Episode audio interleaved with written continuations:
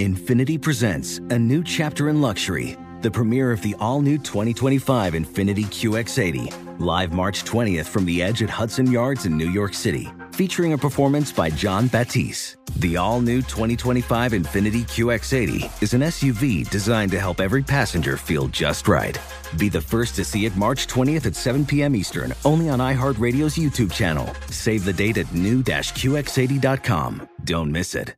2025 QX80 coming this summer. Stay connected and never miss a beat with AT&T. Our reliable network covers more roads than any other carrier, ensuring you're always in the loop. Whether it's tournament upsets, buzzer beaters, or social media buzz, stay up to date. Don't let the action pass you by. Check if you're eligible for a free trial of in-car Wi-Fi at att.com slash in-car Wi-Fi and keep the madness going. Always pay careful attention to the road and don't drive distracted. Wi-Fi hotspot intended for passenger use only when vehicle is in operation. Compatible device and vehicle required.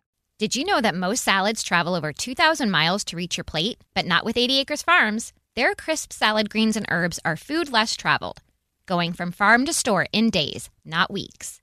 They stay fresher for longer in your fridge. My salad lasts all week long, which means less food waste and easy meal planning. Oh, and did I mention there's no need to wash these greens?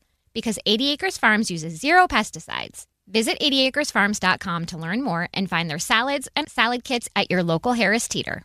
We witnessed an ass kicking in the National Football League on Sunday afternoon. There's a lot to get into regarding that. But obviously, what's on everybody else's mind is how unfair the world of sports is because Florida State was left out. Didn't they tell y'all? Fair's a place where they judge pigs. When will we ever learn? It does not exist. The Stephen A. Smith Show in the house. I'll try to explain. Yet again.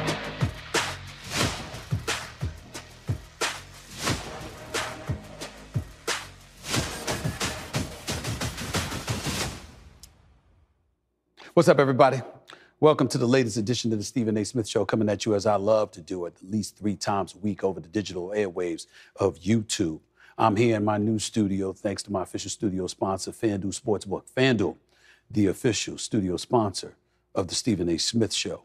As always, I take a moment to show my appreciation and love to my followers who have now exceeded 419,000 subscribers over the first eight months or so. I wouldn't be here if it were not for you. I wouldn't be excelling and ascending if it was not for your support. So I sincerely thank you from the bottom of my heart, while also asking you to continue to like and follow the Stephen A. Smith Show right here on YouTube by just clicking the bell to get notified of all of our new content. And while you're doing that, make sure to pick up a copy of my New York Times best-selling book, Straight Shooter, a memoir of second chances and first takes. As usual, at the end of every show, I'll be taking calls and tweets from my listeners and viewers out there. So feel free to call in at 888-727-5303. That's 888-SAS 5303. We all know where the first order of business to go is, right? We saw the Philadelphia Eagles get stomped. That was an ass kicking by the San Francisco 49ers. We can point to the 200 plus yards that Brock Purdy threw and the fact that he's elevated and ascended to being the leading candidate for league MVP honors. We can talk about Christian McCaffrey yet again having a touchdown. We can talk about Deebo Samuels and how unbeatable the San Francisco 49ers look whenever he's in the lineup. Had three touchdowns yesterday, by the way. We can point to a defense that pretty much shut the Philadelphia Eagles down while the offense was en route to scoring on six straight possessions after starting off slow in the first quarter the Philadelphia Eagles couldn't do anything to answer that call. And what most what feeling should you walk away with? In the aftermath of a loss like this, I'm gonna tell you what that feeling is. I don't say it to you plain and simple. A lot of people don't want to admit this. I don't want them just looking around because I've got to duck for cover when I'm about to say, considering rather what I'm about to say. But here it is. Do you realize that the Philadelphia Eagles NFC championship from last season was delegitimized Sunday afternoon? Oh, Stephen A., why would you say such a thing? Why would you say such a thing, Stephen A.? I'll tell you why I say such a thing. Because when a team shows up in an NFC championship game looking lights out, and they lose not one, not two, not three, but four quarterbacks in one season, Remember, San Francisco last year lost Trey Lance, and then they lost Jimmy Garoppolo. And then Brock Purdy shows up in the NFC Championship game and gets his elbow damaged. And then after that, Josh Johnson comes in there and he gets hurt. It got to a point where Deebo Samuels and Christian McCaffrey were lining up behind center. They had no one to throw the football. And so as a result, you're the San Francisco 49ers. You know what you're thinking in your head? You know what you're thinking in your heart? We should have been there, not them. We're thinking they're fraudulent. We're thinking we're going to whip their ass when we see them. And what happened? The days leading up to the game, they chirped and talked smack to the Philadelphia Eagles. Nick Sirianni, the head coach for the Philadelphia Eagles, is showing footage of the San Francisco 49ers talking smack about his team. And the Eagles were supposed to be ready. But what happened? At the start of the game, before the game even started, when the San Francisco 49ers came out onto the football field, they marched right down the middle of the field, shoving Philadelphia Eagles players out of the way before the game started. They basically said, We coming to kick your ass. So for them to actually turn around and do it, what do you say? What do you say? You know what you say? Not a damn word. Because that's what ass kickings do to you. It shuts you down. It humbles you. Humility kicks in. And all of a sudden, it forces you to reflect. What might have been in that last year's NFC Championship game? What could be in this year's playoffs? And if you're the San Francisco 49ers, why should you be taking a backseat to anybody? Your defense is elite. Your offense is potent. You got Brock Purdy looking like the second coming of Joe Montana. You got Deebo Samuels doing this thing. Aiyuk is no joke. Christian McCaffrey's a stud. George Kittle is an elite tight end. And oh, by the way, Kyle Shanahan is arguably the elite play caller in all of football. At one point, again, San Francisco scored touchdowns on six straight possessions. Brock Purdy threw for four touchdowns, 314 yards, and zero interceptions to be exact. And their defense held the Eagles to just 46 yards rushing. Swift and Gainwell and those boys combined for like 20 yards on nine carries. It's a bad day for the Philadelphia Eagles, who, by the way, have to go up against the Dallas Cowboys next. And if Dallas wins that game, they're tied at 10 and 3 in the NFC East, and the Eagles will be in danger of losing the division crown, which means they'd have to go on the road come playoff time instead of being at home. And if you're the Dallas Cowboys, who's a different team on the road than they are at home, it's to your advantage. So all of a sudden, things have gotten very, very interesting in the NFC. But again, the salient point to walk away with is that in the end, we're not saying that the Eagles weren't an elite team. We're not saying they couldn't have won the Super Bowl. We're not saying that they didn't play lights out in the Super Bowl and Jalen Hurts would have been the MVP had they won. Patrick Mahomes' heroics had to come to and rescue the day. We get all of that. But in the end, before there was a Super Bowl, there was an NFC championship game. And the Eagles' opponents was the San Francisco 49ers team that was literally without a quarterback. And so for San Francisco to have a quarterback and to face you for the very first time with the same personnel they would have had in last year's NFC championship games and to stomp you the way that they did basically gives fodder to the notion that the NFC champions were delegitimized yesterday. Think about that. Walk with me and let's move on. Because as I stand here today, and I'm gonna transition to the National Basketball Association for a second. Did you see what happened with LeBron James and Ime Udoka? On Saturday night, the Los Angeles Lakers played the Houston Rockets, winning 107-97, keeping the Rockets winless on the road at 0-8, by the way. But that was not what made the news. Rockets head coach Ime Udoka got into a verbal altercation with King James himself, LeBron James resulting in both receiving technical fouls and Udoka being ejected from the game because that was his second technical that he had received during that game. When asked after the game what transpired between him and LeBron James, Udoka said we had some conversation and they didn't like what they heard. That's how he explained his ejection. LeBron was then asked what was discussed, and this is what LeBron James himself had to say. Speaking of tax, what were you and uh, talking about? Uh, Thanksgiving. How much we enjoyed Thanksgiving. Looked very friendly. Yeah, it was. Right. We all know that LeBron's full of it with that one, but we're not going to knock him for that because we understand he doesn't want to let everybody know, even though when you let people know stuff like that, it contributes to the theater and the drama of the sport. So, me, myself, I wish he had told us, but that's neither here nor there.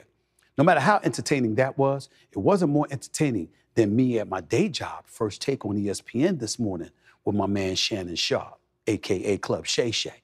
We had to have a discussion about this drama and look at how we got into this. You got to step back, take back, grab a seat right now, like I'm about to do, and look at what me and Shannon Sharpe got into this morning. Check it out. There was no call for that ejection. Secondly, LeBron walked over to him. And I have no problem with Ime Udoka, basically was saying, you know, stop, you know, being, you know what the word. And LeBron was like, you know, don't don't be using that word. so that's- that's okay. And, and, and, and Ime was like, this is a grown ass man.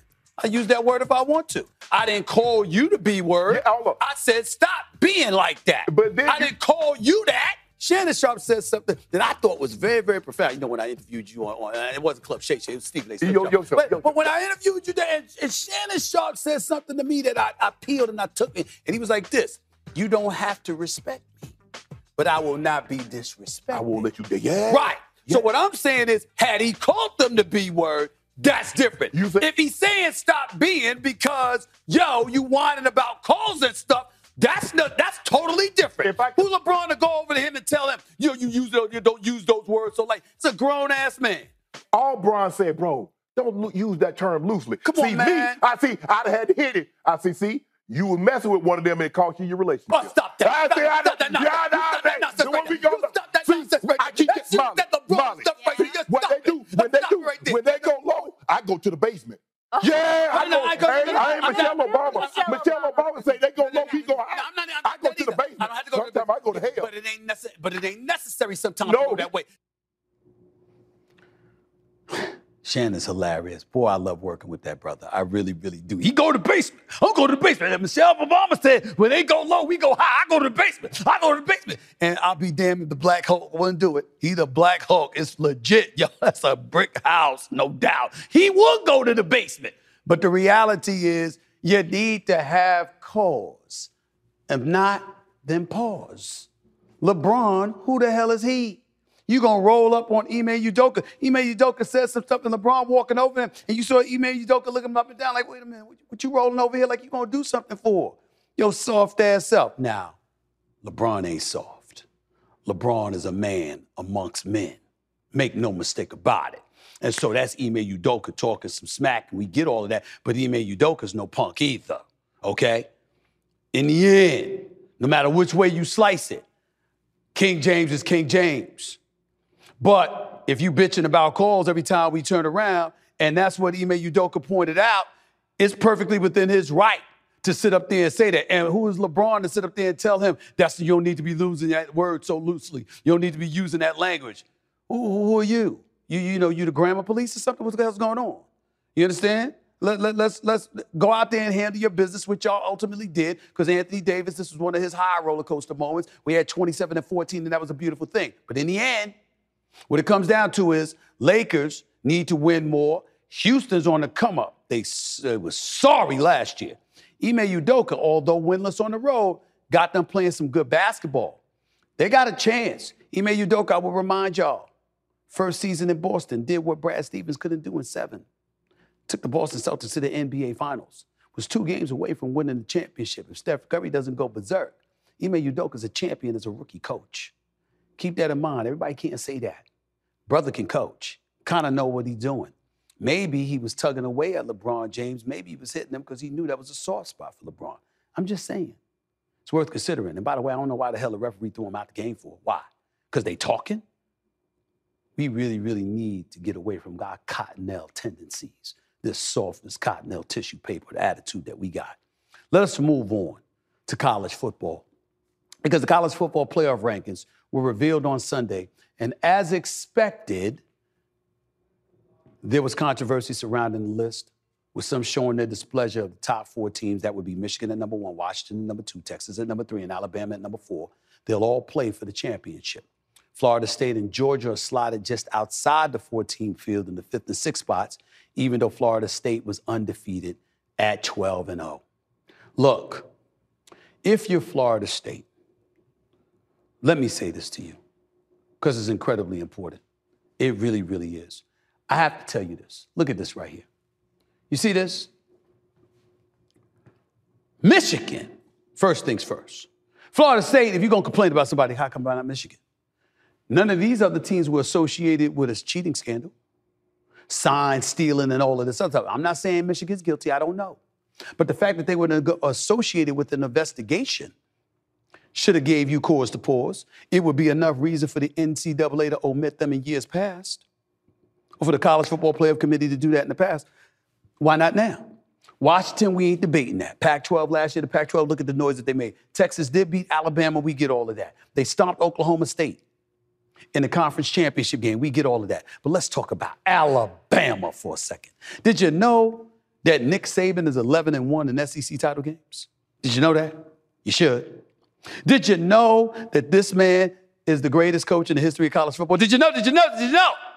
Did you know that? Because you should. Not only that, the brothers won about 11 straight. Milroe all of a sudden looks like an all world quarterback. And who did they beat to get there? To even have a chance, who did they have to beat? It happened to be a team who were the reigning, defending, two time national champions that hadn't lost a game in two and a half years and had won 29 straight. Georgia was the number one team in the nation. It wasn't Florida State. It wasn't Michigan. It wasn't Washington. It wasn't Texas. It was Georgia. And who knocked them off? Now, some people will sit up there and say, well, Stephen A., come on, man. Come on, man. It's not fair because, you know, Florida State, I mean, damn, they went undefeated. Yeah. But fair is a place where they judge pigs. It doesn't exist. And oh, by the way, just come over here with me for a second here. Because I need you to pay attention to what I'm about to say. Florida State, I'm very, very sorry. To the players, to the coaches, you deserve it. Nobody's denying that. But it ain't Alabama or anybody else's fault that you got five power conferences, okay, and only four college football player berths. Now, next year increases to 12. Damn it, it should have been sooner. But let's go a step further than that. Let's make sure that we understand something incredibly important in all of this. Florida State loses their star quarterback, Jordan Travis. He goes down. Since then, you won games, particularly against Florida and Louisville, but didn't look that great doing it offensively. Defensively, you could do some things. But last year, TCU walked into a national title game against Georgia and got stomped 65 to 7. Don't think for one second that that didn't play a role in the committee making their decision. Why do I say that? Because the committee understands. We can't have back to back years where a national championship game is compromised because you got a backup quarterback going up against one of those teams. Where's that going to leave us? I'm sorry. We don't want to see that again. We want to see competition. We want to see two hellacious institutions and universities going up against one another.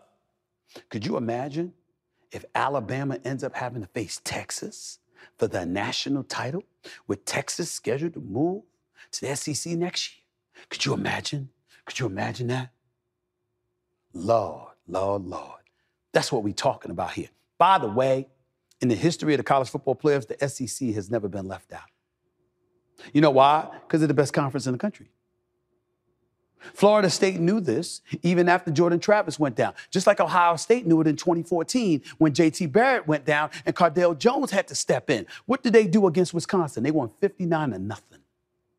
59 to nothing. They enter the college football playoffs and then they turn around and lo and behold, they win the national championship. Y'all struggled against Florida. Y'all struggled against Louisville. Style points, style points, style points. It shouldn't be about style points. It's always about style points. In college, it's not about style points. In, in television, who do you think they put on television? You think they do you think they want to put on some boring team on national television? I'm talking about in any sport. It doesn't happen. See, what we don't want to face is that it all comes back to the money. You see, eyeballs equal ratings. Ratings equal revenue. Revenue equals a pot that a multitude of hands get to get stuck in or to stick their hands in.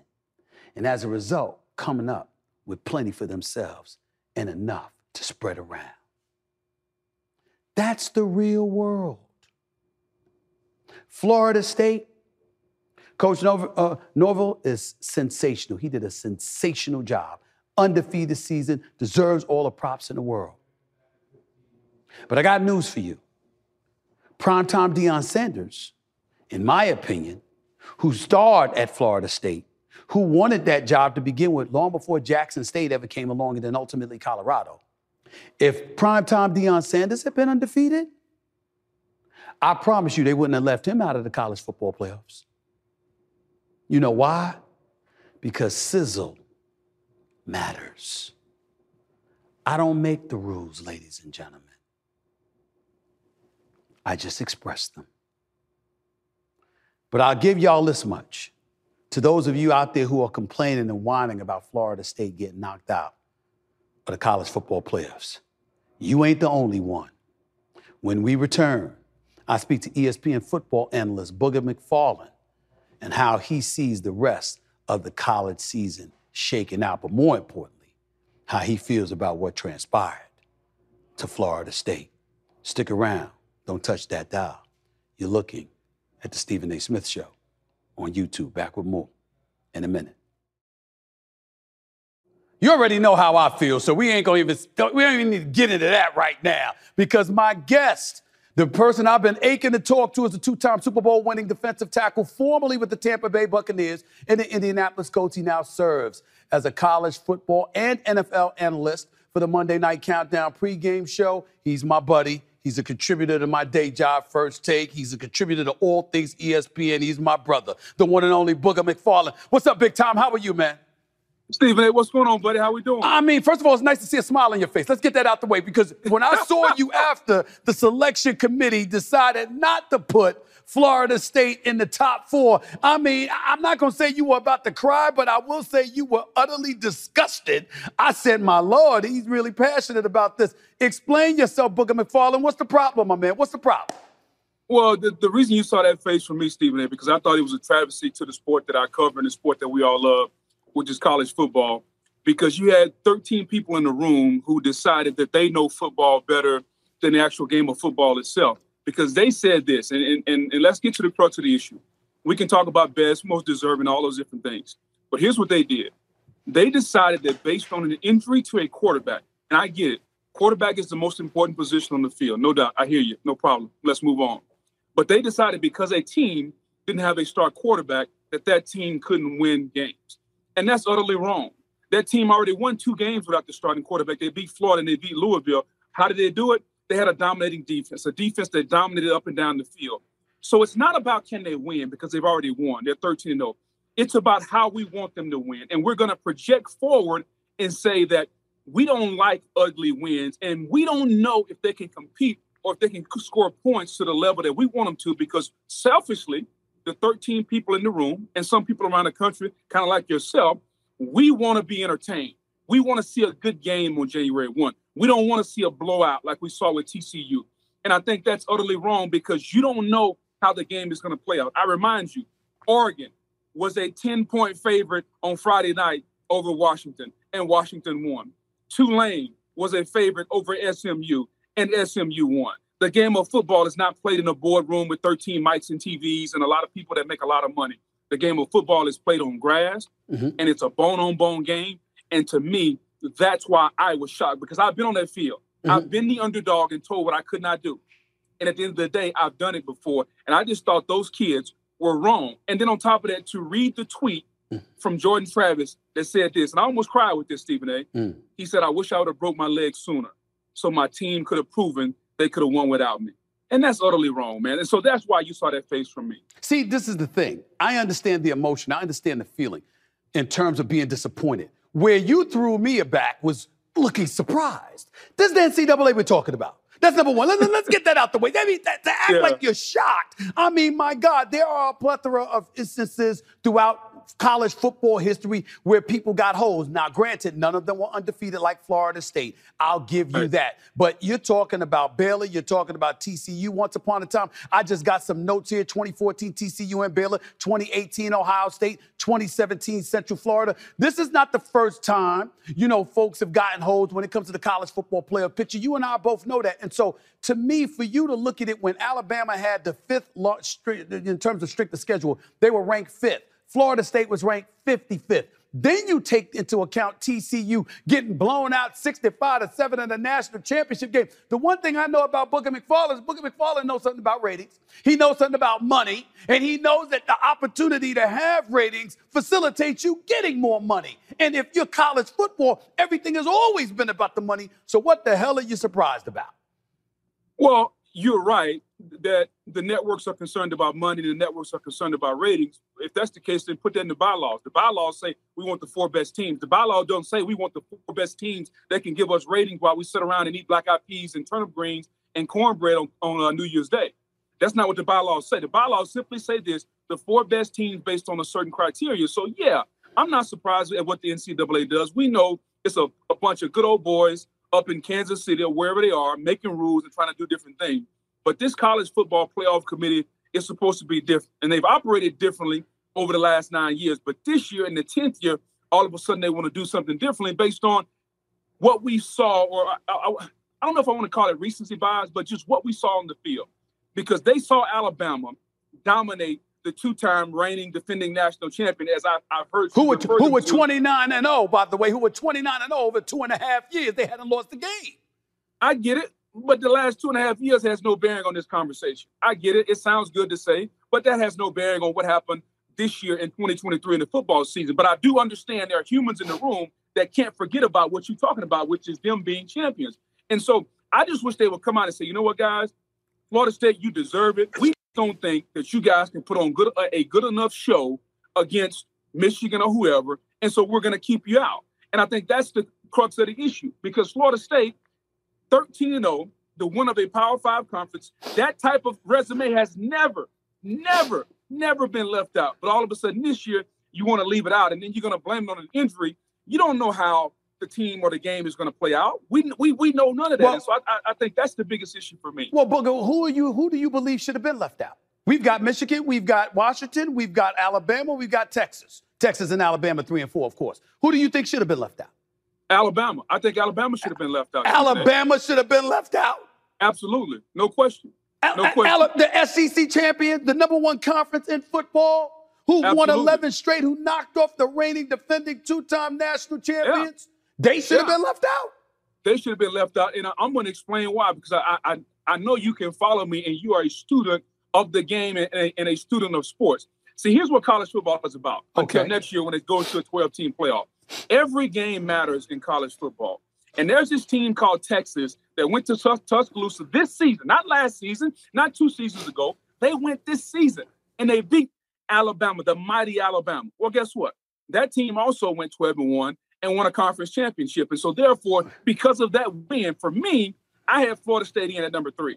It was going to be Michigan one, Washington two, Florida State three. And the, the decision for me was going to come down to between Texas and Alabama. And by way of that win in Tuscaloosa in September, I'm giving a nod to Texas as being the oh. better team. Why? I saw Texas going to Tuscaloosa and beat you by 10 points. So even if Alabama beat Georgia, which they did, I'm still not going to put them in. I already thought about this before the game even played out. That way, I wouldn't have a visceral, emotional reaction. Well, why haven't you brought up Michigan? I mean, Alabama wasn't associated with a cheating scandal. Michigan was. How come it can't be Michigan that you're looking on that should be on the outside as opposed to Alabama or Texas or Washington? Here's, here's what you said and it's a key word. And I love you because your thesaurus is deeper than most people in America. you said you said associated. Right. You didn't say they did it. That's you true. just said they associated. That's associated, true. alleged. I, we don't know if did they, did cheat? or not. Did they cheat or, or, uh, or, or did they not? We don't know it. So I'm not going to punish a team for something I don't know that they did. And so therefore, that's the reason why I'm not touching Michigan. Now, you show me proof or, or, or they are sentenced based on that cheating scandal, I'll pull them out. As a matter of fact, the College Football Playoff Committee said as long as Michigan is eligible to be ranked, we're going to rank them. If they become ineligible, then we won't rank them. So I'm going to do. I'm going to follow the same bylaws as the college football playoff selection committee did. What about the argument that look at 2014, where JT Barrett goes down for Ohio State? Cardale Yeah. Jones comes up in there. They stomp Wisconsin 59 to nothing. They get into the postseason, and obviously they win the national championship. Okay. Now, Florida State could have done that, but they struggled against Florida, which is a mediocre team, and they struggled against Louisville, which is a good team, not a great team. How about that argument? What the str- struggled? Yes. Won? Yes. They, they they won both of those games. And did we not see your mighty Alabama have to have a prayer against Auburn, the last second play of the game? That was a Did great play, though. That was a great play, though. way, It wasn't like some. It wasn't like just some hail Mary. That was a great play. It's Isaiah Bond catching that pass in the right corner of the end zone. It's fourth and 31, Stephen A. That's a prayer. I, I, it didn't look like a throw. It didn't look like a prayer to me to watching Jalen Milroe throw that ball to Isaiah Bond. That didn't look like that looked like a bit better than a prayer. Well, let me ask you this though. Kirk Herbstreit, our colleague at ESPN, Yeah. he kept bringing up the fact that obviously head-to-head competition matters, record matters, strength of schedule matters. We all get that. But he also brought up the nugget that in those bylaws they do highlight how player and coaches availability matters in terms of the whole selection process. So losing Jordan Travis obviously compromised uh, Florida State to some degree because it affected quote unquote style points. That obviously is something they said beforehand could potentially play a factor. It's not something that they came out of the wind with. I mean, they Right. said it beforehand. They let you know this is some of the things that were going to play a part in the criteria. How about that argument? Well, I- I think that's a really good argument, but here's what I'll say. You talk about the absence of coaches and players. Michigan played six games without Jim Harbaugh this year, and they won. They proved they could win without Jim Harbaugh. Okay. Florida State played two games without their quarterback, and they won. They proved they could win those two without their starting quarterback, Jordan Travis. But the reason we don't count those wins of Florida State, they didn't look good enough. It wasn't stylish enough. See, Stephen A., you and I can both put on suits. One might be Tom Ford, one might be from Sears or J.C. Penney. No, they're stop gonna it. look different. Okay, they're gonna look different. Same hmm. Might be suits and ties, but they're gonna look different. And we are a, we are a society where we want certain things to look a certain way. It doesn't matter if both of us got on suits. We can both have on nice suits. But just because yours says Tom Ford and mine might say Sears, the look is differently, and people are gonna gravitate toward you. Same thing with football. We want the offense to look good. We want the quarterback to shine. We want entertainment. Okay, exactly. Well, just say that then. What didn't they say that? Is it aren't, is, is that not what they're saying, Booger? When they say, "Excuse me, if players ain't available, that might factor into our decision making when it comes to the selection process." Is that not exactly what they say? They got to spell it out for you. You know that's what they saying. I thought you- you've been covering sports all your life. I have. Basketball, football, you even love the Yankees and baseball. Yes. There's a winner and there's a loser. That's there's true. a reason we love sports. That's what sports has always been about. Sports that Not sometimes, always. Like boxing. Not boxing always with college football, though. Booger. Not that, that's my point. With college football, that's the lone exception, which is why I've complained about college football for years. Like, for example, when they came out with four teams, I lost it. I went apoplectic over the air because I was like, why isn't it eight teams? Why would you stop at four? You got Power Five conferences. And I literally said years ago, what if one of the teams goes undefeated in one of the Power Five conferences and they get left out? I literally said that. And everybody was like, uh, that's not going to happen. Right. I, listen, I, I, I truly get that. Here's what I'm gonna ask you though, Stephen A. Okay. If you were in the room and they say, Stephen A., who are you putting in? Who are you gonna be your four teams? Give me your four teams and why. it would have been the four teams that are in there. Honestly, it would have been four. I, I'm not leaving uh, because I think that the SEC conference is so superior. You can't tell me that Georgia and Alabama ain't one of the top four teams in the nation. And so because So why are we playing then? Because I can, because you can make that same argument back in August. So why are we playing the games then? Because I can tell you right now, Okay.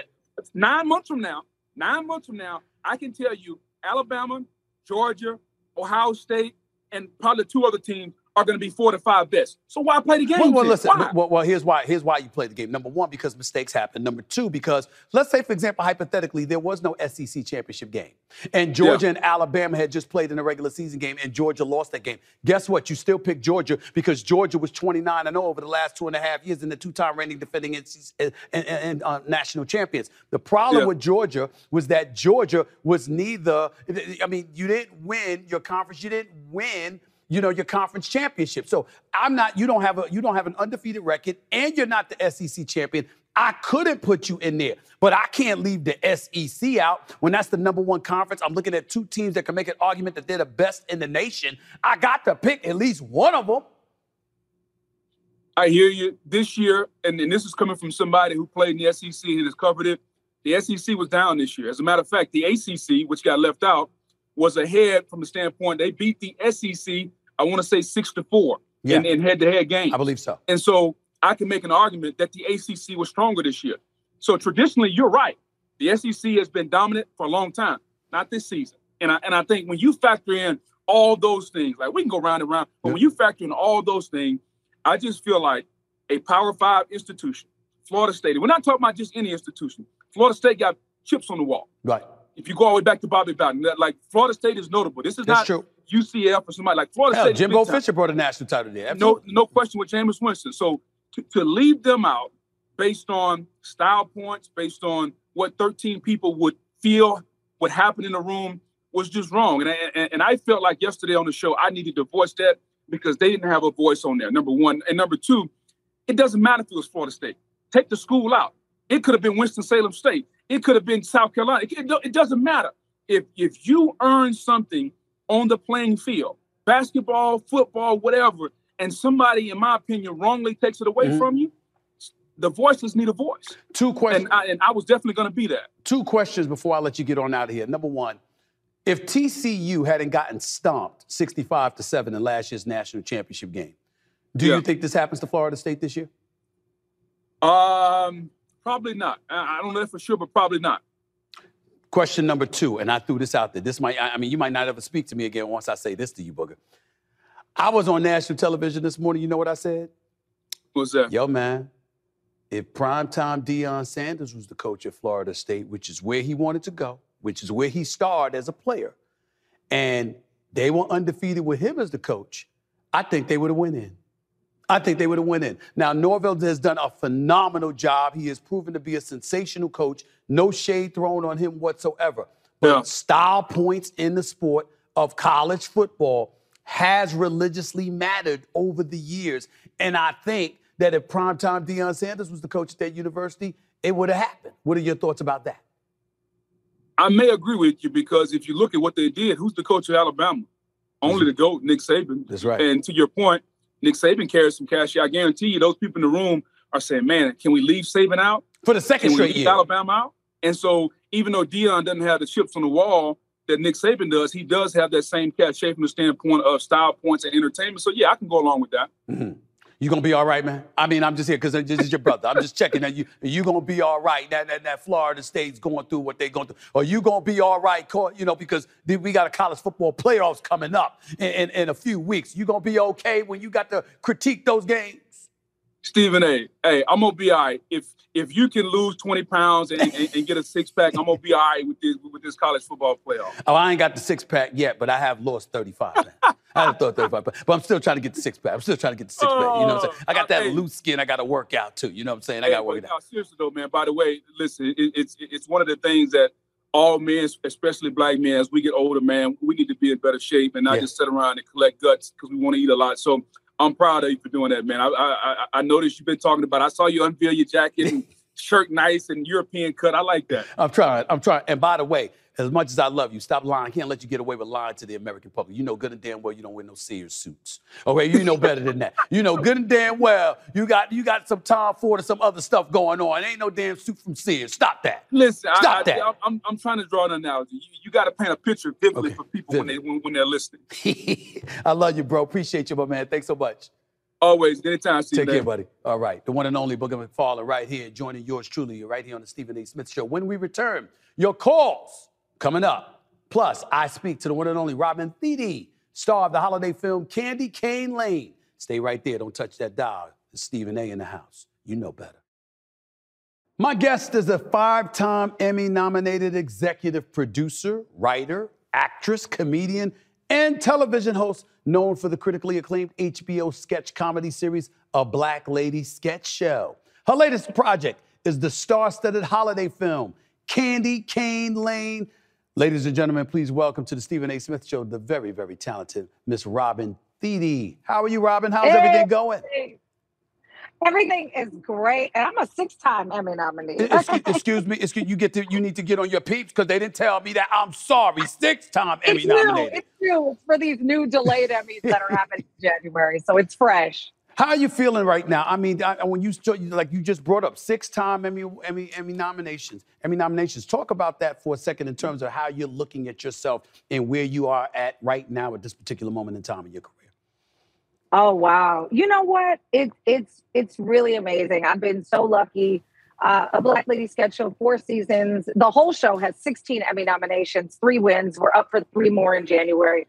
It's just been a huge blessing. Not that awards are everything, but as Black people, we know that you know we don't always get recognized right. in, in these big award shows. So for me, that that's a mark that we've appealed to a worldwide audience, and people can watch us across the globe. And so to be able to bring black women to the forefront in that way for so many seasons has just been the joy of my life. I'm gonna get back to that because that's a subject I definitely wanted to tackle with you. So I'm very, very glad that you're here to talk about that. But let me transition for a moment to Candy Cane Lane. Tell us about yeah. this, what this project is all about. Obviously, December 1st is when it's coming out. Everybody's gonna be able to see it. Talk to me about that for a second.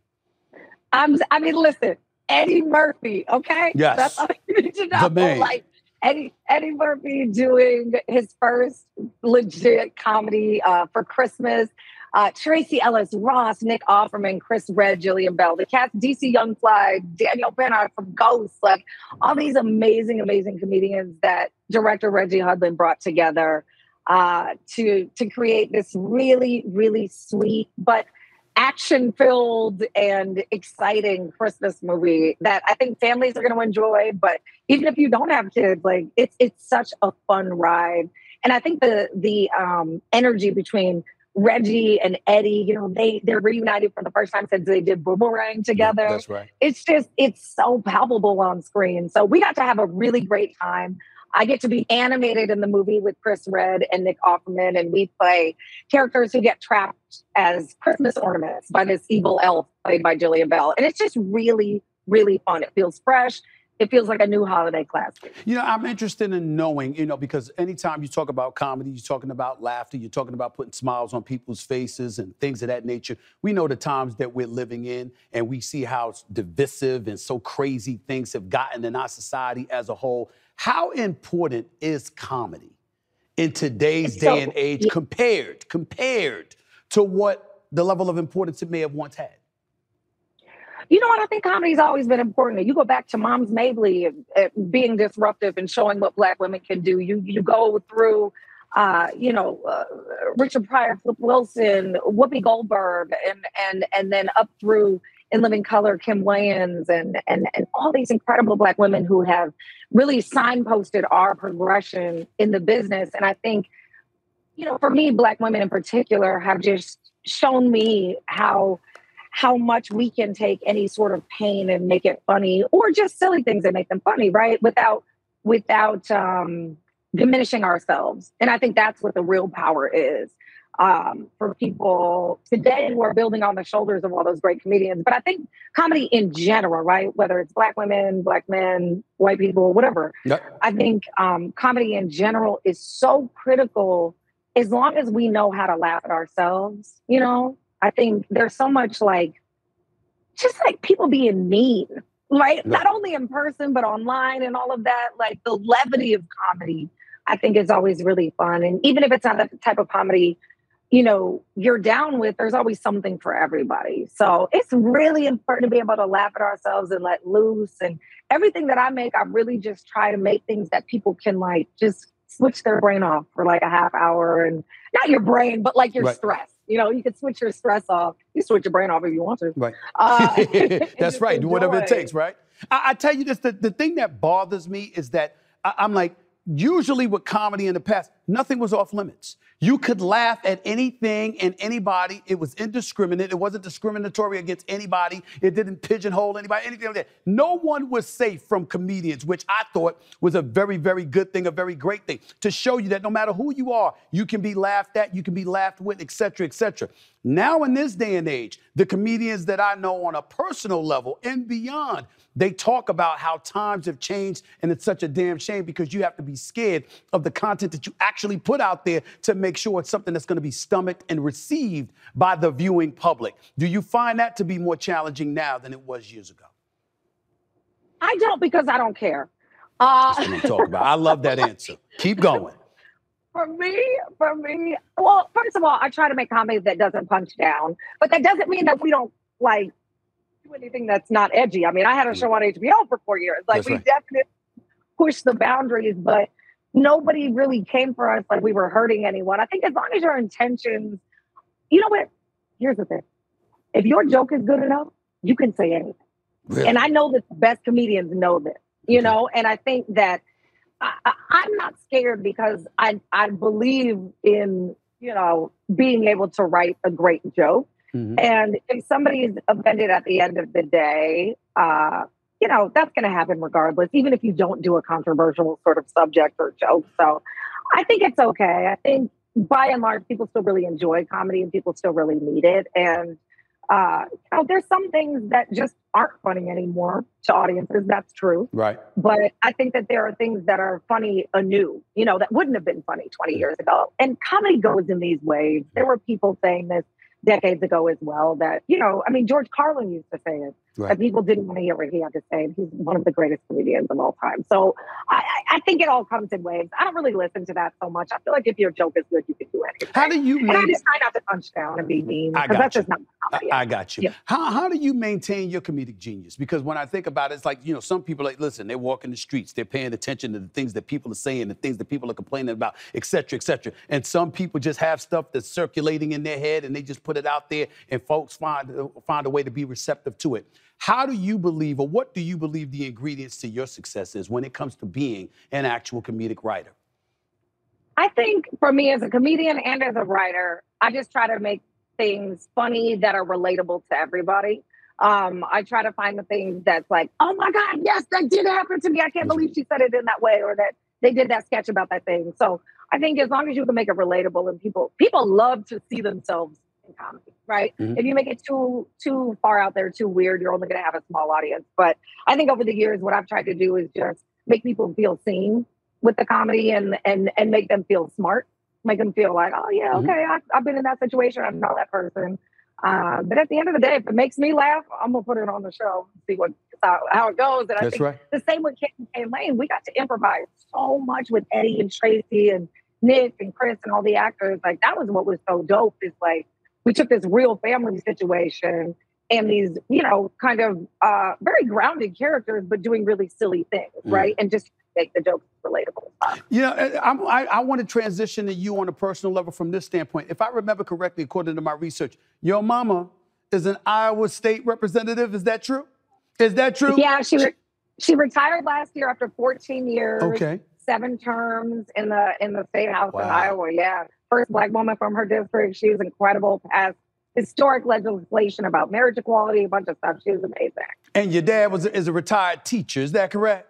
Yeah, teacher, principal, all the above. He worked on my mom's campaign, and he was all very. They're both still very politically active, Oh, and I think Uh, Yeah. The reason I'm asking is because I'm saying, okay, yes, I, because first of all, if you're in politics, once you're politically active, you're always politically active. You never stop. That's what I've learned. You never Yeah. stop. But I will say Yeah. this to you. I will say this to you. So the, the Iowa State representative, that was your mama, the retired teacher, that's your daddy. And uh, we, we, we- the, the comedian in you, how did that happen? Usually when you I have know, parents right? in those positions, they're like, girl, we don't want to hear anything about jokes. This is serious. We need you to do this. That's what they usually, that's what parents usually would do. Did that happen to you? Absolutely. Absolutely. My parents were like, please go get a real degree. Like, don't try to just do comedy and, you know, end up doing something, you know, horrible for money. Uh, so yeah, I went to Northwestern. I got a degree in broadcast journalism, and then I ended up using that on fake uh, late night comedy shows. So it, it worked out.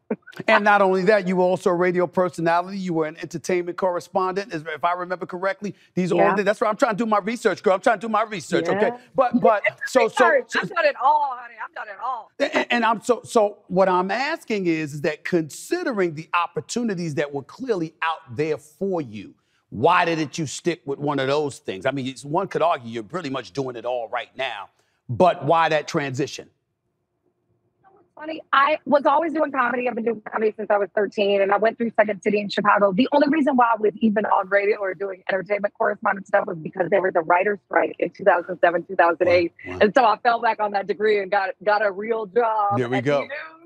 Uh, but no, I was always doing comedy. I was just trying to make my way through that strike, and you know, we've been through another one recently, and I, I thank God didn't have to get a second job, but. uh yeah, so no, that degree helped me when I needed it most. for sure. 2015, first African American woman to be a head writer for a late night talk show with Larry Wilmore.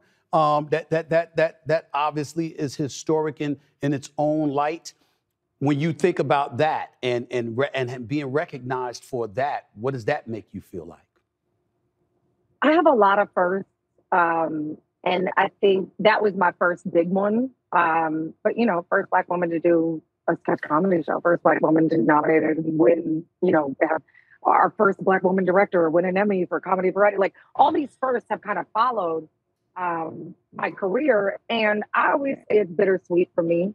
You know, it's it's a badge of honor, I guess, in some ways for me, but it's a badge of shame for the industry. Mm. You know, like it shouldn't have taken that long for these things. I was only the fourth black woman to ever have a late night talk show. Like that's just wild to me coming to think of all the, you know, other sorts of people that have done this. So I think for me it's all about leaving a legacy where people have opportunities because I did the things I did. And that that's what makes me happy. And that's what I love about doing the projects that I've been able, been so lucky to do, Mhm. um, is that it's not just about me. You know, we get to bring all these amazing people with us, be it a Black Lady Sketch Show, Candy Cane Lane, or anything else I'm working on. You know, I'm listening to you right now, and I remember I had to sub for Jimmy Kimmel one night. Me, myself, Stephen A. Crazy as I can be. I I, actually it. had to sub for Jimmy Kimmel one night. I can't tell you, I was sweating bullets. I had to use the bathroom about five times before I went out on stage. Oh, I was. I was nervous as hell. I ain't gonna lie to you, Rob. I was nervous as hell. But I'm listening to you, and I'm saying to myself, "Excuse me, we've seen we've seen late night. You see Colbert and, and, and Kimmel and Fallon and all of these guys, and and Seth Meyers and all of these folks. We once had Arsenio Hall. We saw what Larry Mo- Larry Wilmore could do. Obviously, Trevor Noah did a sensational job on, on, on, you know on Comedy Central. What about a black woman doing late night television? Robin, have you ever thought about that? I had a late night show called The Rundown with Robin Thede on BET. It was Right. critically acclaimed. We Yeah. did well. Uh, right before I did uh, Black Lady Sketch Show. And then you've got Amber Ruffin, you had D-Way. Like there's more coming. And I think that we got to keep that door open for sure. We definitely need that voice in late night. And I hope that there are many, many more behind us because Whoopi, Mo'Nique, Wanda, they laid a path for us. And we definitely have to keep that open because it's just, I feel like when you have the same opinion in late night, you know, the same types of opinions, Right. it just gets boring, right? I want to see what other people have to say. I love watching you, you know, and you. I think, you know, you're doing such a vital service in in everything that you do. And it's critical. It's critical because there's no voice like yours, there's no voice like mine. There's no voice like so many incredible women out there. So yeah, I think that definitely needs to continue. And this is the thing. I certainly wasn't implying that you haven't done it. I was talking about oh, now, considering what has transpired, what, what's Yeah. going on right now. And I think now more than ever before, those diverse voices, particularly in late night, I'm not ju- viewing it as just late night, Robin. I'm look, I'm viewing it as it opening the floodgates to create an abundance of other opportunities throughout the day and throughout the industry for a plethora of African Americans in this industry. I don't think anything could pull it off better than late night, in my estimation. To that, you say what? Absolutely. I agree with you. It's such a big platform, right? It's a huge platform. And to be able to be yourself in that space as a black woman is really dope. Like Yeah. to be able to come out there and not be over noted or or to have to fill some sort of role or quota or whatever, but to just show up as who you authentically are and say, yeah, like this happened in the news and this is my take on it. You're always gonna get a fresher perspective that way. And uh, when you mentioned Arsenio, and that just like melts Oh, my heart. He's just my favorite. And like Absolutely. just think about what he did for black people in general. Yes. Uh, in comedy, but in late night was just unbelievable. It really was. And not only that, and- and listen, I've, I've often said this I don't think anybody should be more grateful to Arsenio Hall than the hip hop community because the hip hop community wasn't on late night until he brought hip hop to mainstream. I mean, he did so much for so many of us, but especially for the hip hop industry. He doesn't get Yeah. nearly as much as much credit as he so Mm-mm. richly deserves. Which is, and, and you know, one of his best friends in the world is the one and only Eddie Murphy, who you're working on Candy Cane Lane Yeah. with now. And and I'll transition it to Eddie by saying this probably the greatest comedian of all time. We think about the Richard Pryors of the world. We think about Martin Lawrence because I'm a huge, huge Martin Lawrence fan. And the list goes on and on about a plethora uh, of black folks, male and female, who've done phenomenal work. But everybody finds themselves bowing down to the great Eddie Murphy. What is it like?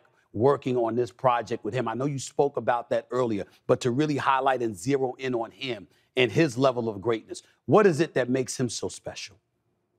I've been watching this man his whole career ever since I was way too little to see his stuff. And I blown away. You know he's gonna be funny. And he's hilarious in this movie. And there are just moments when you see that Eddie grin, you hear that laugh, you see the I mean, just the quickness of his improv. And we got to improvise a lot together. So much of what we did. I think I originally had like six lines in this script, and now I'm all the way through the movie. Like Right. because we ended up improvising so much. He wanted us there live on set, even though we're playing these little ornaments. To work with him, he's so giving. And the thing that I think blew me away was just his kindness. He's so kind and so giving. And I'm like, if I'm Eddie Murphy, I wouldn't talk to nobody. I'd be like, but he wasn't. He was the most giving, kind. Like, and when we would improvise with him, he would laugh. We would break him, like, you know, break him meaning make him laugh and you know, Yeah. bust up his character or whatever. And I just, I, I that will always sit with me as a as a badge of pride. Like, I just to, to be that giving. There are so many comedians who aren't as big as Eddie Murphy who like just won't laugh when you're performing with them because they don't want to give anyone else a laugh, right? Mhm. But this man is not like that at all. He's so giving. And I've known Tracee forever. Yeah, and she's phenomenal. Always been that same way. Robin, can I confess something to you? Can I confess something to you? I interviewed Anthony Anderson. That's one of my boys. That's my brother right there, right? And I'm interviewing him before Blackish comes out. And I'm saying privately to him, I have no doubt it's going to be a fantastic show. I have my concerns because of the title. The fact that it's called Blackish, are they going to give you the shine you deserve? Are you going to be marginalized? Are they going to say, no, this is not for us? Kenya Barris and the crew. I know what they I know what y'all can do, but are they going to give it to y'all? And I got to tell you, as a huge, huge Martin Lawrence fan, huge fan. I loved him and, and, and Tisha Campbell and, and Tichina Yes. Arnold and them. They were phenomenal. I still watch episodes to this very day. I said to myself, I can't imagine anybody being as good as Martin and Gina. And then I saw Anthony Ah. Anderson with Tracee Ellis Ross, and I said, they don't pull this off. They pulled Yeah. this off. I mean, am I wrong in feeling that way? How do you feel about that? No, I think they're this generation's Martin and Gina for sure. And No. they in in their own way, right? In their own way. But the thing about Tracee is She's phenomenal. Tracee's been doing this. That's right. She's been doing this for decades. Girlfriends. And like That's right. Yeah, yeah, yeah. Your boy used to watch it, Robin. I used to watch it. I mean, we all did, but the mainstream was still like, oh, who's this? Yeah. Or oh, she's Diana Ross's daughter. It's like, no, no, no, no, no. No. Give this real comedian our props. Like, That's right. and Anthony will tell you, like, if she couldn't hold her own, that show wouldn't be what it was. That's right. And she was such the heart and soul of that show, and is of this movie as well. I mean, Eddie talks about their chemistry together and how. I mean, it's just there are these beautiful moments. I'm always like so annoyed in movies when the wife is just like a nag or something. right.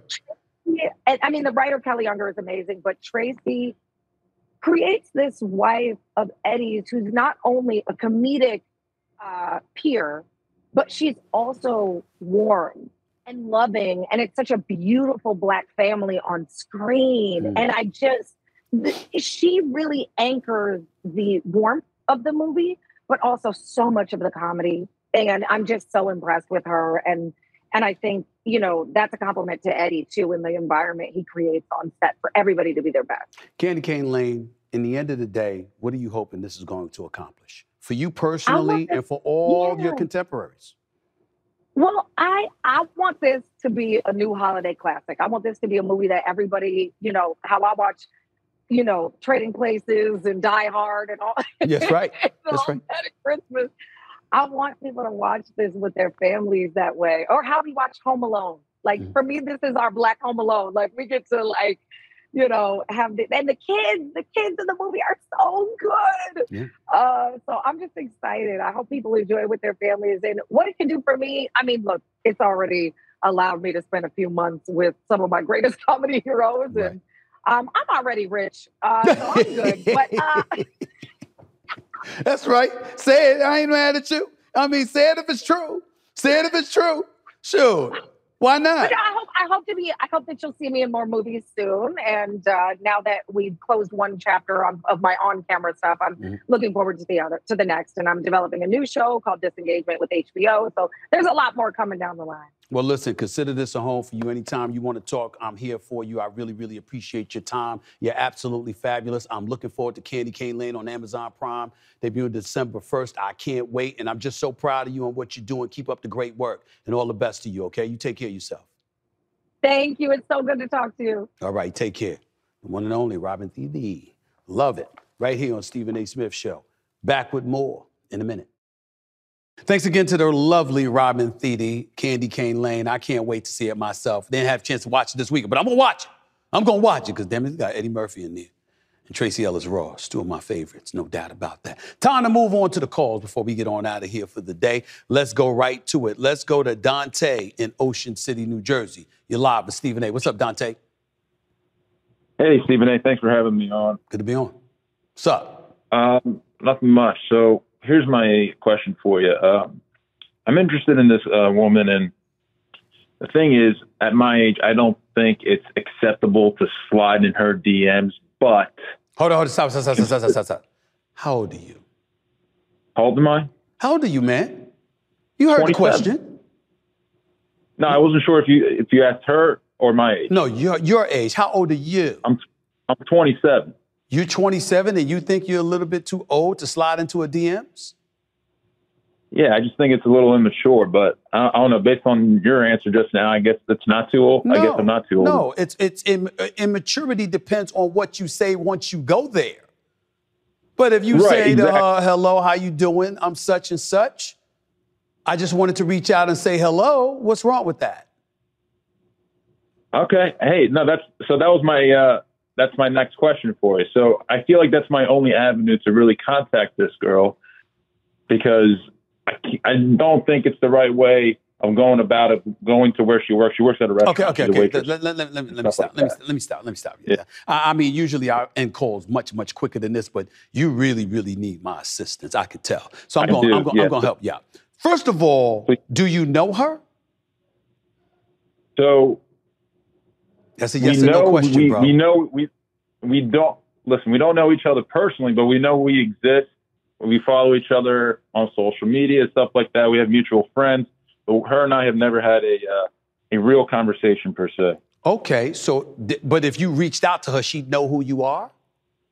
Yes, sir. Okay, so why not you just DM her and say, "Look, I'm reaching out because I didn't have any other way to reach you, but I really would like to meet up with you and talk with you. Would you mind if we go out for a drink sometime?" Excellent. Okay, so that's that was my next question to you. Can I just go out and be blunt and just say it like that because I've got How- my buddy saying, that's "Oh, not blunt. That- that- that- this, my, my that." man, you ain't telling her, look, man, I want to jump your bones. I want, I, I want to get down. You ain't say that. You said, I'd love to get together with you for a drink just to talk to you. Is that okay? There's nothing that's offensive or, or off kilter about that. Sumatra, am I right about that? I'm right about that. I don't think I'm right about that. There's no problem. Okay, so that's all. You know, just don't be offensive. Like, you, you got a woman? Uh, actually, I just broke up with my woman. Okay, uh, so you just broke up with your woman because because if you had a woman but you was doing that, that would be different. You understand what I'm saying? That would be no, different. we but if you don't have no, a we woman, broke up six months ago. broke Yeah, up six, months, ago. Yes, sir. So you ain't had a woman in six months? well, not that. I mean, that way. No, I, I, I'll lie. It's just it's only been once in six months, but you know, Once in six months. So, so, so- Yeah. oh, I know. one woman in six months or one moment in six months? No, no, it's only been the one time since I broke up with my ex. So Listen to You know, what I'm I'm- asking you, I'm- my brother. You're gonna get a dial tone because you're annoying me now. I ask, I'm, sorry. asking you direct questions. yes, sir. Is it one moment in six months or one woman in six months? No, one woman. Got it. You all right. Mm-hmm. Okay, you you all right. Yeah. Okay, you all right. All right, listen. DM her, reach out, DM her, tell her this was the only way you knew to get in touch with her. You usually would not do this, but it's the only way to get in touch with her. And as a result, since you knew y'all had mutual friends, acquaintances, et cetera, et cetera, you thought it would be okay. Would you mind if we got together for a drink and to talk? That's all I you have to do. appreciate that. Thank you very much. Take it easy, A. my man. Thank you so much. Enrique in Arizona, you're live with Stephen A. What's up, Enrique? Hey, Stephen A. How you doing? I'm good. Co- Talk to me, bro. What's up? So I have two questions. One's going to be really quick. Um, uh, the World Cup is coming up, 2026. I was just wondering, uh, are you planning on going to a game? Are you planning to Probably watch not. it? Probably not. No. Probably not. Okay. My next question would be: uh, I have a girlfriend, and uh, she has this friend, and I have uh, sneaky uh, suspicions about her. Not, not like towards my girlfriend type of thing, but like, um, I think she's a bad influence. How would I address that? Okay, so you have a girlfriend, but she has Yeah. a friend who you believe is has bad intentions. Like, I feel like I wouldn't call it. I wouldn't say she's jealous of our relationship. Like, like She probably is. I mean, she she probably is because she had her time with her girl, and then you came along. And if you handling business, your girl would want to be with you more than she'd want to be with her. And as a result, it got in, it gets in the way of their closeness with one another, which they had prior to your arrival. So the jealousy slash envy is not completely off off kilter here. Yeah, I would. Um, what do you think I should do? Should I address Well- it to that friend? No. Should I address it No, to? no. She has your her friend has no obligation to you whatsoever. Your woman, Okay. your woman, that's her friend. What you do is you express your feelings to your woman. If your woman has no problem with the role her friend is playing in her life while she's involved with you, there's nothing you can do about that. And if you Yeah, bring it to right. her attention and she decides that she does agree with you and it's problematic, it's still for her to handle, not for you to handle. One of the weakest ass things a man could do is to try to dictate and pick a woman's friends for her. There Yeah. is nothing Yeah. more insecure than that. Now, you don't have to like her friends. You could tell her, I ain't messing with your friends. I'm not feeling them. I, don't want anything to do I with them. her. But don't pick. I told her I, I was- I was like uh, I like I was like I like all of your friends, but this particular one gives me that Okay. a bad vibe. Okay, okay. That's all you could do. That's all you could do. Okay. You can't do anything else because here's what you don't want. You don't want any woman coming along in your life trying to dictate who your friends are. Yeah. Don't do it. And not only that, when you a dude and you try to control who a woman's friends are, you look weak. And one of the things well- you don't want to do as a man is look weak. 100. percent All right, man. Go at it. Thank you. Take care. Take it easy, man. Happy. Zach from St. Croix. What's up, my brother? How you doing? How's it going, Stephen A? What's going on? Talk to me, my man. So I got two questions here. First of all, One, first of all, you um, said you you you in St. Croix. You from St. Croix? I I'm from St. Croix Falls. Okay, yeah. okay. Because you know Yeah. I West Indian man, you know. I West Indian man, you know. I- me- me- My family from St. Thomas. Really? Oh, St. Croix, Wisconsin. My bad. Yeah, I was I was thinking West say, Indies. My uh, bad. Go ahead. You're good. You're good. Okay. So two questions here. Uh, one, what chance do you give the Minnesota Timberwolves to win the NBA championship? Zero. Zero. Zero. Do you think they can get to uh, um, late late season run? I think they can get. I think the Minnesota postseason? Timberwolves can get to the conference, Western Conference semifinals. I think Anthony Edwards is a superstar in the making. I think Karl-Anthony Towns can ball, but his durability is a question mark. I don't believe that the coexistence of Rudy Gobert and Karl-Anthony Towns works against anybody but really Denver. I don't believe it. I don't see it. And even against Denver, it was only good enough to win you one game in a seven game series. Best of five. They took you out in five. So I'm not, I don't believe that. Minnesota's on the come up.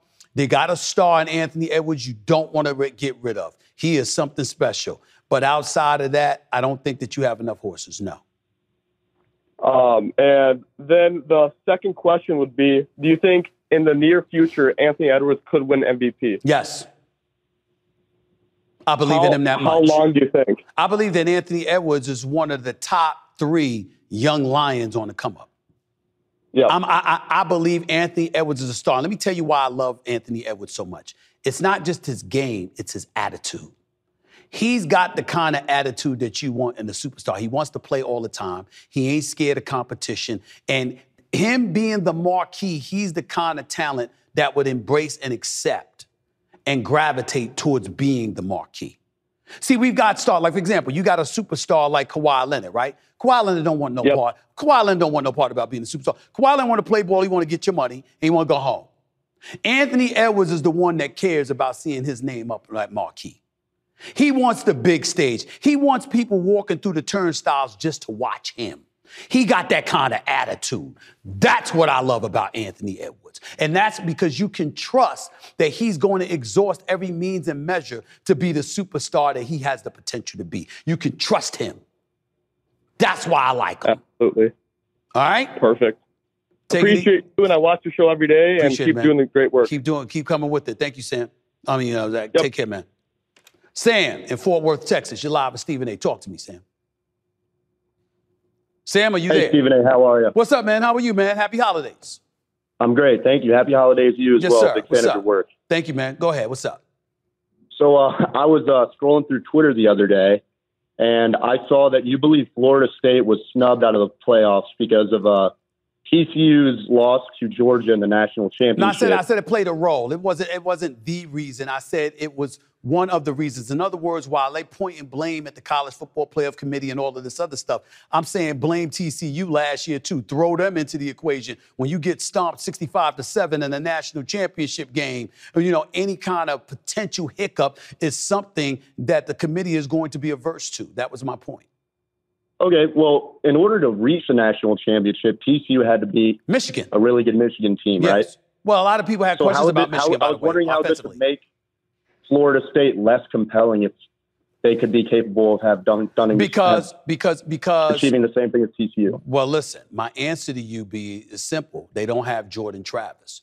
And without Jordan Travis, you don't have the appeal that you once had and the allure that you once had. You may still go out there and win games. You were undefeated after all. You did beat Florida and, and, and obviously Louisville after all, and you're to be commended for all of that. But make no mistake about it, they take into account the allure, the appeal. That's why one of the stipulations when they're judging you, as Kirk Herbstreit, my colleague at ESPN, pointed out all day yesterday on social media, one of the criterias is player or coach's availability and the kind of impact the committee thinks that could potentially have. And so, if you remember in 2014, when JT Barrett goes down for Ohio State, Cardale Jones goes up in there, plays lights out. They beat Wisconsin 59 to nothing, go into the playoffs, and then ultimately win the national championship. If in Florida State's case, once Jordan Travis goes down, they struggle to score offensively against Florida and Louisville. Their defense was the story, and no doubt they still ended up undefeated. But the appeal that they had compared to an Alabama and a Texas in their eyes was was was was was was leaving something to be desired, and that's what their thinking was, and I understand it. Fair enough, Stephen A. Well, I appreciate your answer and your time. Uh, happy holidays. to Happy your holidays, family. man. Take care to you and yours as well, Sam. Thank you so much. Patrick, you're the last caller, live from Atlanta, Georgia. What's up, Patrick? How are you? Hey, Stephen A. I'm good. How are you? I'm good. I'm doing all right, man. Thank you for calling. Happy holidays. What's up? Thank you to you as well. Um, I have a bit of a two-part question for you. My first uh, first part of the question is, how have you enjoyed the NBA in-season tournament so far this year? And the second Well, part well, of my hold, on, question, hold, on, hold on for Oh. your second question. Let's stay with the first question first. Patrick, I got to admit to you, I've enjoyed it much more than I thought. Um, I don't think it should have been necessary. I think cats getting paid the money that they get paid.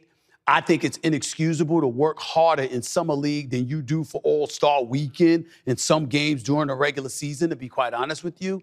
Although I know they're pacing themselves. The flip side to it, however, is that that in-season tournament, that pot of money that's available to the winner, um, that was obviously a- a nugget of incentive.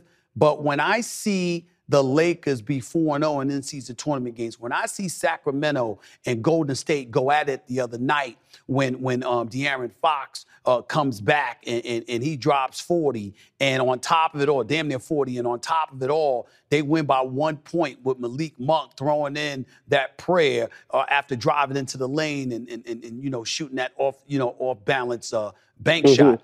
I'm looking at the level of tenacity that they played with, how Golden State was really trying to win that game, how Sacramento was really trying to win that game. Now, personally, I would take out the point differential.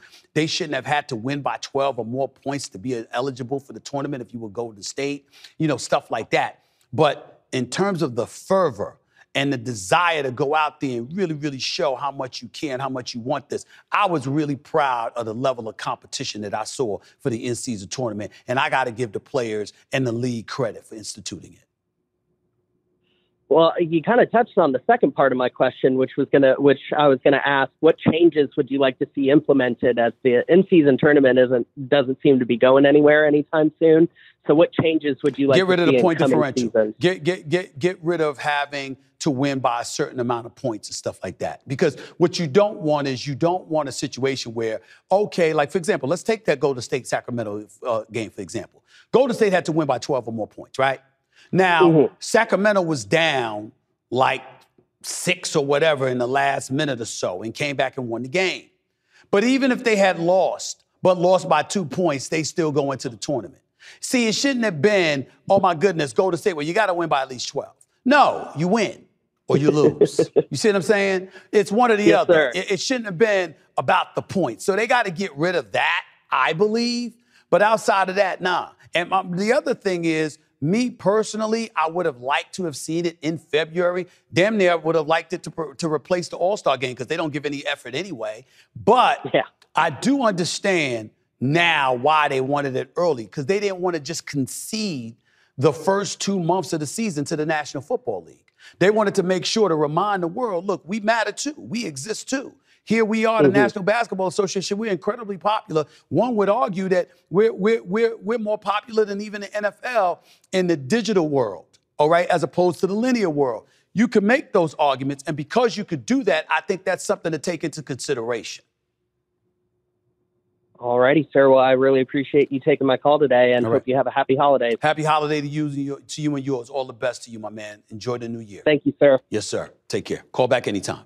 That's it for this edition, this latest edition of the Stephen A. Smith Show. Hope you enjoyed my interview with Robin Thede. I hope you enjoyed my interview with Booger McFarland. Hope you enjoyed the calls. Hope you enjoyed my takes on college football and the playoff picture, the Eagles and the 49ers, and of course, LeBron James getting into it with Ime Udoka, the head coach for the Houston Rockets. There's always something to touch on, and you know if there's something to touch on, I'm definitely going to make sure that I do just that.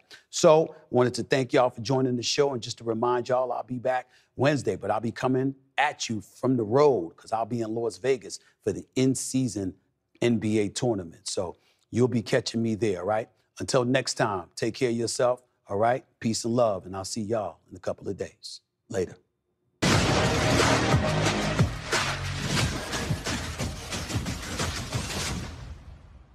Infiniti presents a new chapter in luxury, the premiere of the all new 2025 Infiniti QX80, live March 20th from the edge at Hudson Yards in New York City, featuring a performance by Jon Batiste. The all new 2025 Infiniti QX80 is an SUV designed to help every passenger feel just right.